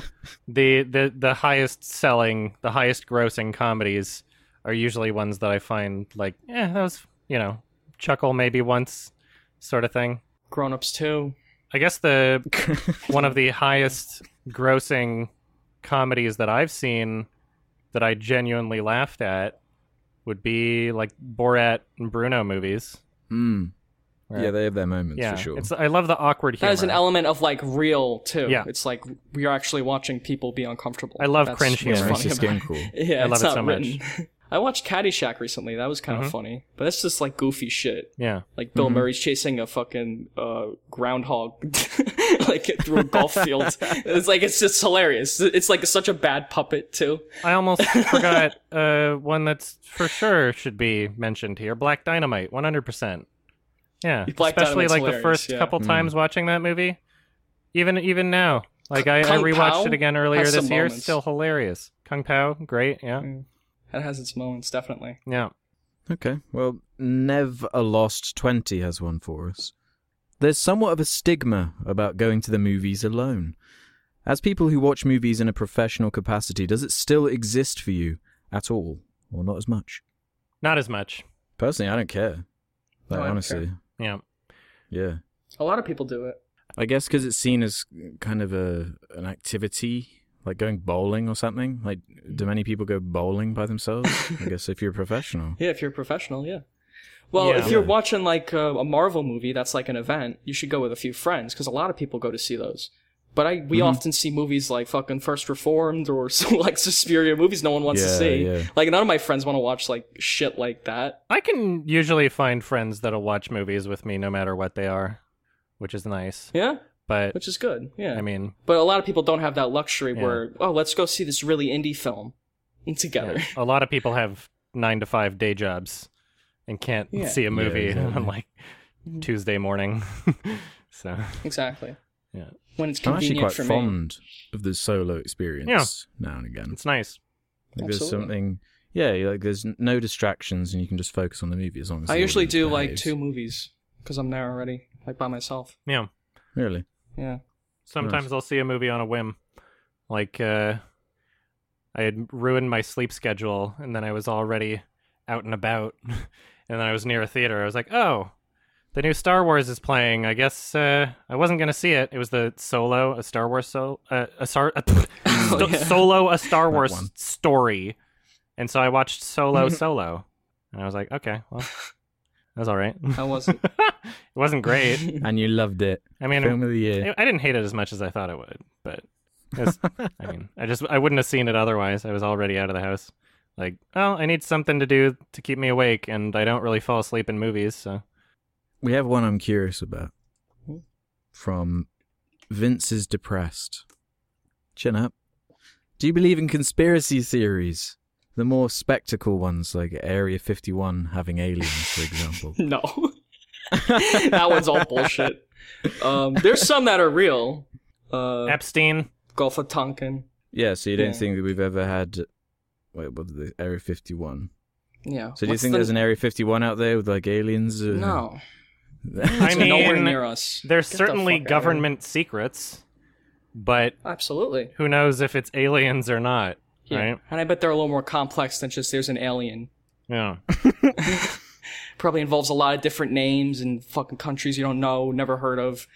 There's definitely classified dumb. information that governments are keeping the from September the public. 11th ones are the absolute worst. Mhm. The ones that think like oh, it was a hologram or something. Doesn't even make any fucking sense. One of them's like they painted thermite on the building beforehand and then detonated it. like what the fuck? You can't even if you did that. Like the walls aren't what support the building. It's like the fucking beams, the steel beams. You'd have to paint thermite directly on the beam. Doesn't make any sense. People love to speculate, man.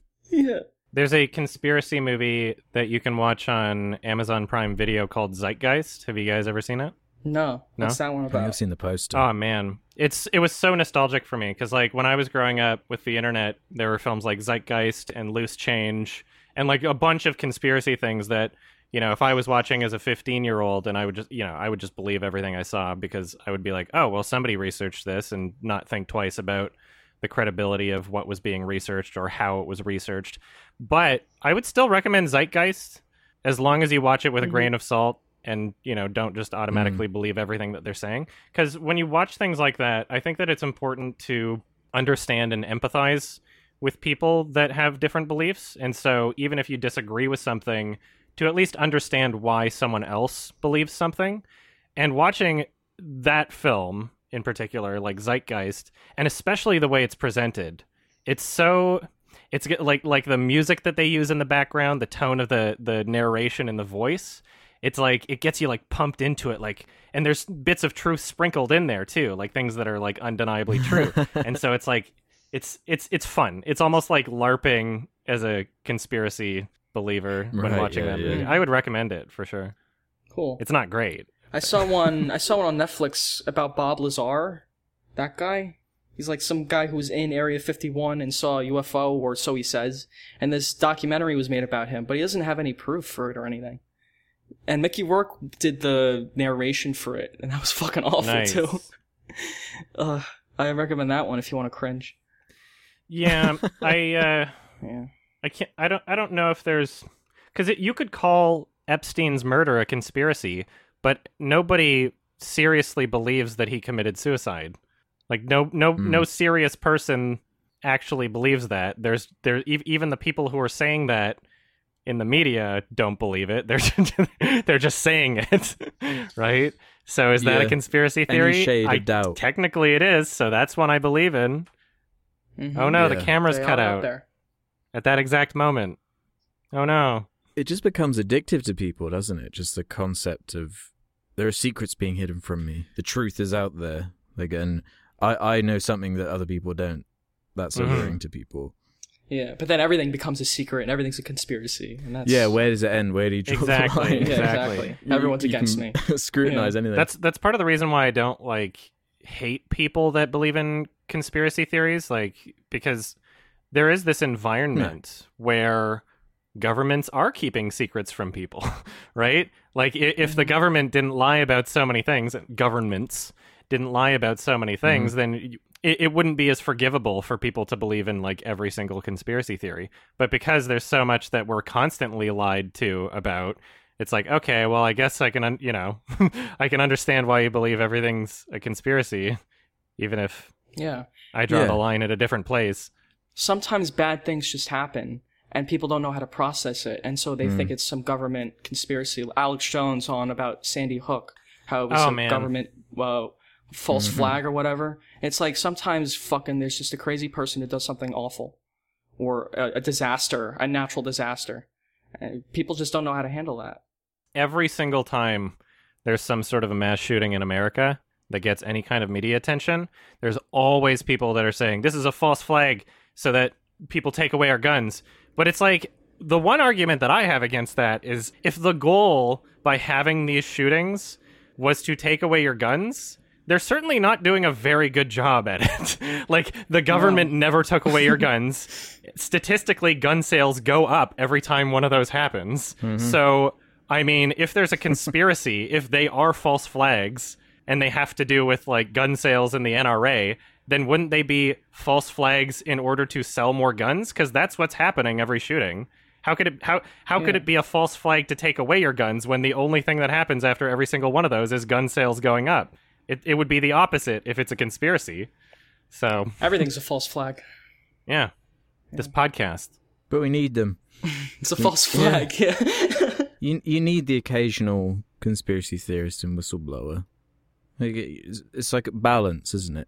You, you need to have the people that are out there to uh, who are willing to dedicate their lives to this kind of thing, just on the off chance. you actually have to have something though. You gotta have proof. Usually that Yeah, takes a long time. Lots of investigators and journalism. Yeah. Even the whole thing with like the Catholic priests um, m- molesting little boys over Mm. the '90s, and like that was fucking crazy. No one had Mhm. ever heard of that shit before then. You know, so it is needed, and it definitely Exactly, yeah. had an impact on society. Um, that coming out, or like the Me Too stuff. I, I don't know if that it kind Mm-hmm. of correlates in, but yeah, Trust but verify. yeah, exactly. Verify. Yeah. Like don't don't make up your mind in an extreme direction in either way without any sort of evidence. Yeah, especially like how people give so much like credence to some of these like behind the scenes governmental sort of happenings. Like, you really think that the same people who can barely keep potholes out the roads can, you know, or like run uh, the NHS like competently or anything. Like, you really think they're able to do these like things, Yeah. like chemtrails and control us and stuff? They're just people at the end of the day. Yeah, and they're just- exactly. they're just working within this weird system that's restraining them to behave in a certain way, and they're just doing their jobs.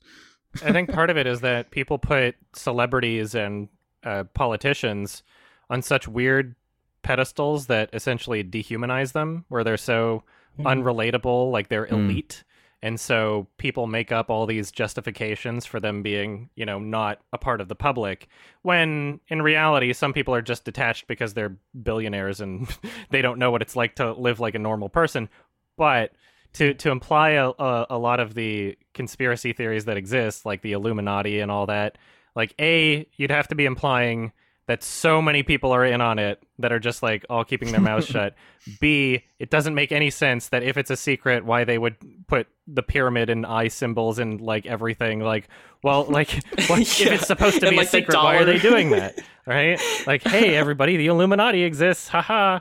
And I think a lot of it goes hand in hand with uh, uh, people that believe in like you know Satanism and stuff like that. Alex Jones is you know w- whenever whenever it comes down to the uh, justification for why these conspiracies are real, he's always like it's to turn us away from God and Satan worship and stuff like that.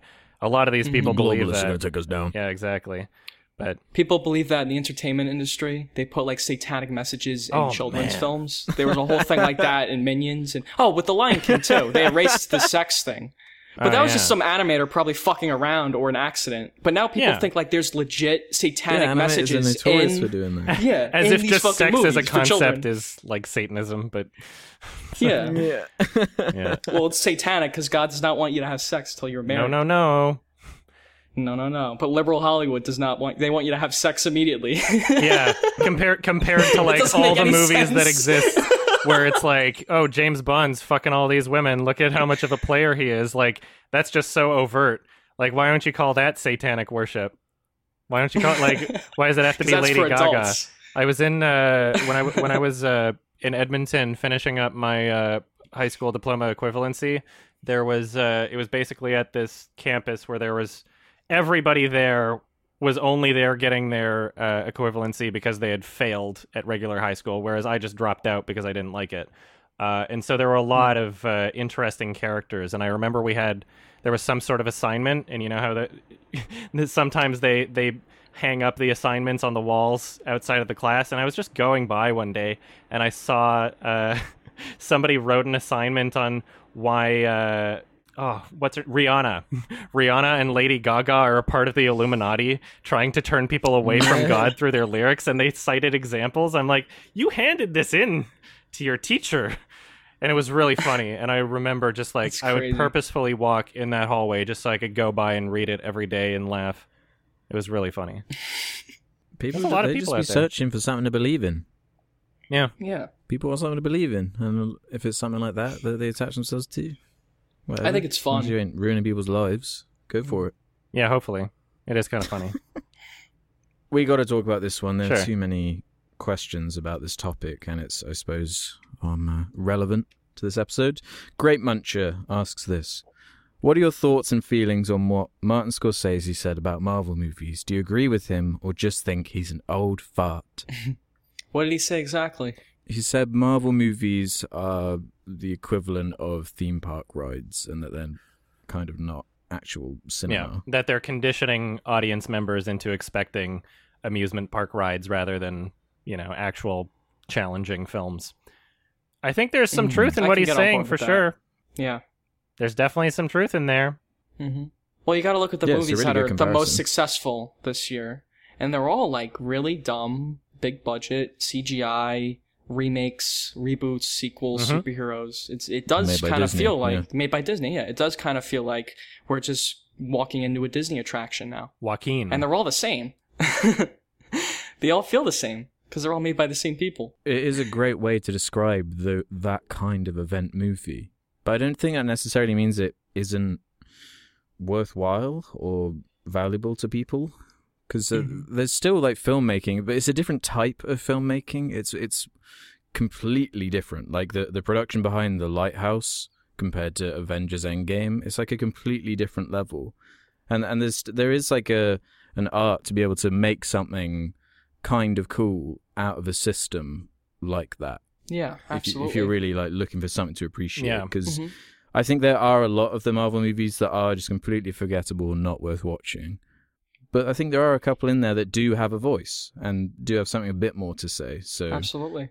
obviously, if like you just watched Ant Man two and then were like, you could make an assumption maybe that they're all just shit and like that and they're all the same. But you're not going to have the same level of knowledge compared to someone that is sort of like in. It kind of reminds me of like, do you think people were saying this about like westerns when there were just countless westerns being plopped out? I'm sure Mm-hmm. there are directors Because they were like cheap to make thing. westerns. That's why people did them. Yeah, exactly. but but there there are still like great westerns and Yeah. really bad westerns, and um, it's a similar thing. Yeah, people shouldn't take like the worst examples from that genre and use it as like because you could talk Yeah. about Dark Phoenix and all you want, like, and say, oh, this is like a shitty, stale theme park ride. But you do get the good ones. You do get Jokers and Avengers Endgame and uh, Infinity War. They happen. They just you know you do get crap like Dark Phoenix as well And Justice League and all of and the, Justice League. Yeah, the leeches. Yeah, it is becoming more common and like the the absurdity of like spending 10 million dollars on a CGI mustache like that's never been done Mhm. before it's getting more and more absurd it's, but yeah, it's, it's, still the ridiculous. same money side is you're right we, they've always just been about profit there's always shit being made Mhm. Mhm. it's fine Yeah, I think I think that the issue is not something that's new. It's just that Disney has gotten a lot better at selling people this type of thing. Like people have always Mhm. liked popcorn movies. When people go to the movies, Yeah. it's not really about, oh yeah, I want to learn something about the director. It's, oh, this has Hugh Jackman in it. You know, I, I think the average audience member is looking for some way to kill time, to forget forget about what's going on in their life, you know, have some fun, like an amusement park ride. And just because movie studios are getting a lot better at delivering that to people, I don't think it's necessarily a new thing in terms of what general audience members want. I do see it as a problem still because we're seeing a lot less original ideas. Like I said, there's never going to be another Matrix, and for some reason, people thought that meant that I was saying there would never be another Matrix sequel. But what I was talking about Yeah. was like a big original idea being green- greenlit by a studio for a lot of money. You know, uh, great concepts that are risk taking. You don't it. see a lot of those Yeah. anymore unless they're directed by Yeah. Christopher Nolan or Quentin Tarantino, people who have proved themselves Mhm. to be able to sell Mm-hmm. a film regardless of what the film is. Also, the home experience is becoming more popular. Mhm. So these studios, to get people in the theater, they they're like, okay, we gotta got to pump it up. Tons of CGI, tons of action. You got to get people. You got to get butts in the seats. 120 And you frames can't do per that second. if you just release. Yeah, you can't do that with like a thirty million dollar uh, drama unless you got fucking the Joker in it or something. Yeah. Mhm. I don't think it's. I can't say it's it's really ruining anything though. Like we're still getting countless great movies every year. Like it, if it really started impacting the way we were actually able to even consume new movies, and that like we just straight up couldn't get the kind of movies we are now, but as a result of just this total monopolization of this this industry. Well, I I guess the trajectory is what's worrying about it. It's Mhm. like uh, like good movies, for example, like they all have to be just like Joker now. Like it's like taking an old concept, attaching a recognizable character slash property to it, and that's the only way to sell movies now. Like that's a genuine fear. Like, what if they just start doing that? Yeah. They just start remaking movies just with famous characters in, and that that's just the way they go. it's more of an issue for big budget studio projects than anything else. Like that that's mm-hmm. how the industry Yeah. has shifted. Right now there are more creative original voices in cinema than ever before. It's easier to make a an independent movie than ever before. It's easier to distribute it than ever before. You know, we're Yeah. getting a lot more movies and a lot more voices just mostly on Netflix or digital and you might not be able to see it in theaters, which is sad in its own way, but I mean, they still exist at least. Mm-hmm. They're making money, Yep. so that's good. Netflix is kind of filling that hole for me a little bit. Like Mm. you get your Romas. God damn it.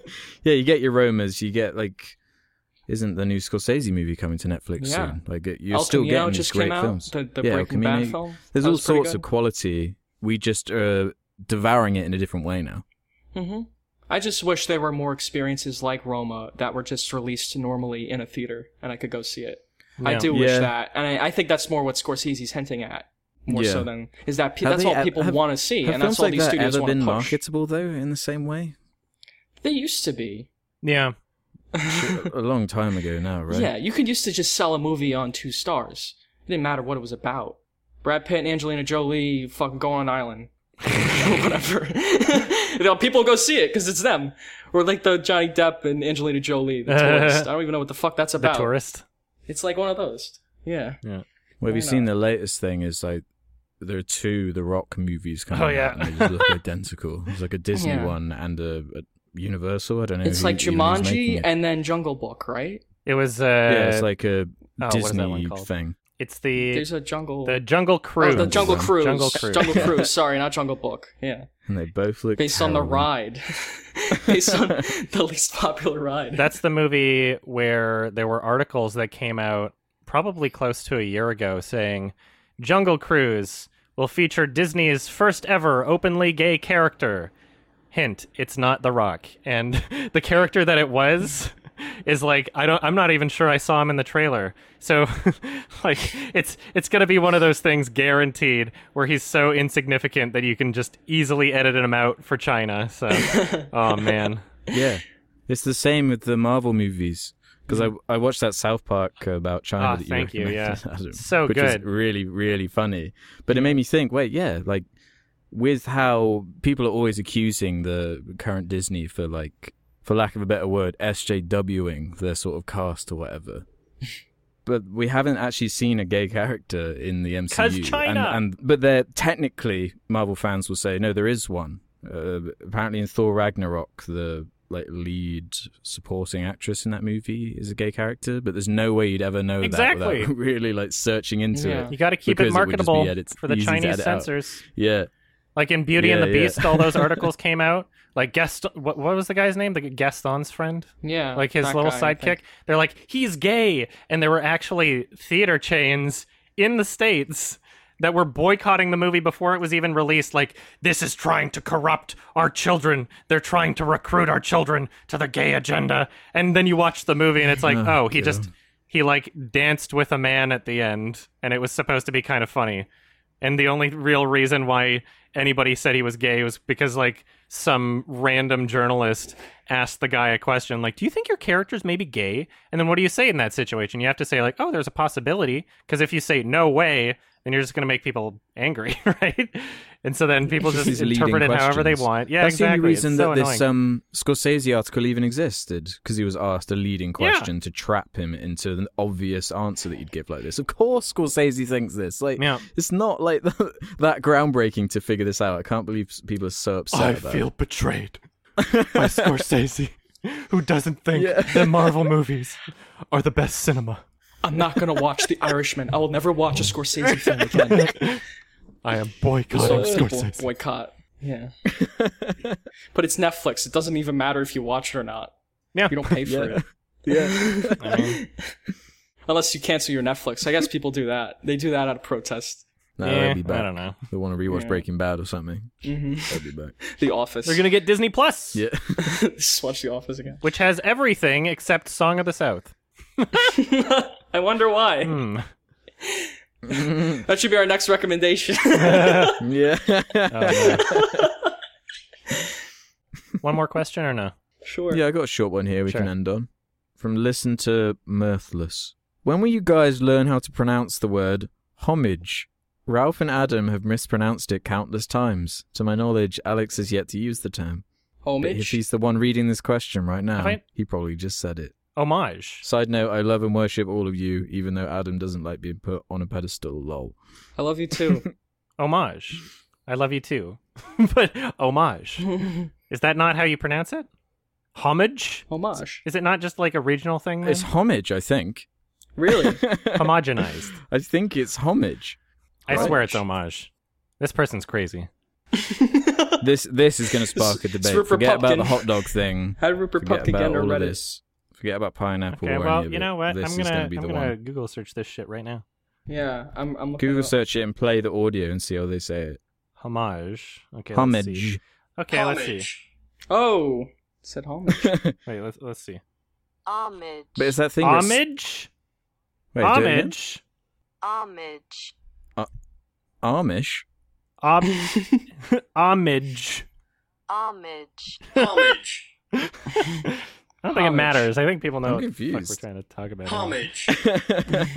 I know I give Ralph Alright, shit a lot now for we know. mispronouncing things. But yeah, I mispronounce things all the time. Yeah. So Yeah, always this is just wrong- another one on the list. shit. I give a fuck. homage. I don't think I'll ever So say now it the like list is Adam one, Ralph fifteen, something like that. Keeping track. Uh, so I bet someone is. yeah, tally it up. Yeah, Somebody do it. Rupert Pupkin is- is sitting watching my videos. yeah. fucking tiling away every time I say something. Yeah. Well, I mean, yeah, there you go. yeah, I don't think I'll pronounce it that way ever. Sorry. It's been a homage episode of sorts. All right. Sounds wrong. Don't like it. All right. Um, guess it's time for recommendation. Uh, if we were going in Mhm. order, it would be Alex's turn, but uh, I am sniping it. We've agreed to this beforehand. I'm not that mean. Um, we're swapping, so he'll he'll do the recommendation the episode after this because there's a movie that I want to recommend uh, that is not only like a Halloween esque movie, and that's coming up soon um, but also a movie that I want to talk about with a guest that's going to appear on the next episode. I'll explain who that guest is after the recommendation. Uh, the movie is Thirst, 2009, director of Old Boy and also The Handmaiden, Park Chan Wook, I Oh, believe. awesome. I'm very excited. Yeah. Uh, there's two different Yeah. versions. There's a director's cut. I think there's about 13 minutes of difference. I've only ever seen the director's cut, and I've seen it quite a few times. It is a long-ish movie. I think it's like 215 to 230, like 2 hours 30 minutes or something. So, I'll be watching the director's cut. I don't think it'll be a huge difference if you don't. It might be a little hard to find cuz it is the Blu-ray I have is literally like it was limited edition out of print. I don't know why, but whatever. I'm sure you can find it somewhere even even if it might not be legal. Mhm. What? and I'm not recommending you do that because that would be illegal, but if you did it hypothetically, just buy the regular version also to make up for it. Support the creators, support the industry. Yeah. That's the recommendation. Uh Great. I would I would call it my favorite vampire movie. Cool. But- Oh, nice. Yeah. Okay. That's all you need to know about it. Uh, we got uh, guest next episode. If you want to, uh, uh, in the question thread that's out, if you want to leave some questions that might be tailored towards our guest, David F. Sandberg, director of Shazam, will be joining us. He will also be watching The Lighthouse, so he'll be a, a part of that discussion as well. Awesome. Hype Mhm. if you want to support the show, $2 a month. Sardonicast.com. Sign up for premium. You'll get these episodes early when they're edited. Also, patreon.com slash sardonicast. Also, we got merch. Also, the only way to actually watch our next episode on Halloween would be if you get it early, because it's uh it's gonna come out slightly after Halloween, I think. Like November fourth, otherwise. Thank you so much. Yeah, thanks for listening, Awesome. guys. Yep. That was Thanks, great. everybody. Talked about three good movies. Yeah, check check the subreddit Incredible one. for the question thread. Ralph will leave a thing. Mm-hmm. I'll leave a thing. Yeah. Remember when you used to say, Alex, that he would leave a funny thread, but now you just don't say that anymore? Are they not funny anymore? no, I just don't. Because it's it's eh, sometimes they are funny, sometimes they're just normal. yeah, I'm not the gonna past take few that months risk. have been busy, so I just yeah, Yeah. I kept it normal. You're not going to hype it up. No. I'll, uh, maybe I'll write something a little special for this one. okay. I like the Dello Feligits one. That was a good one. oh, God. Thanks. Yeah, that's the thing. I kind of ran out of them. I got to start like making lists of more. All right. Thank you all for listening. Uh, Love you guys. Yeah, thanks. Thanks Catch you. On the flip side. Bye bye. Bye.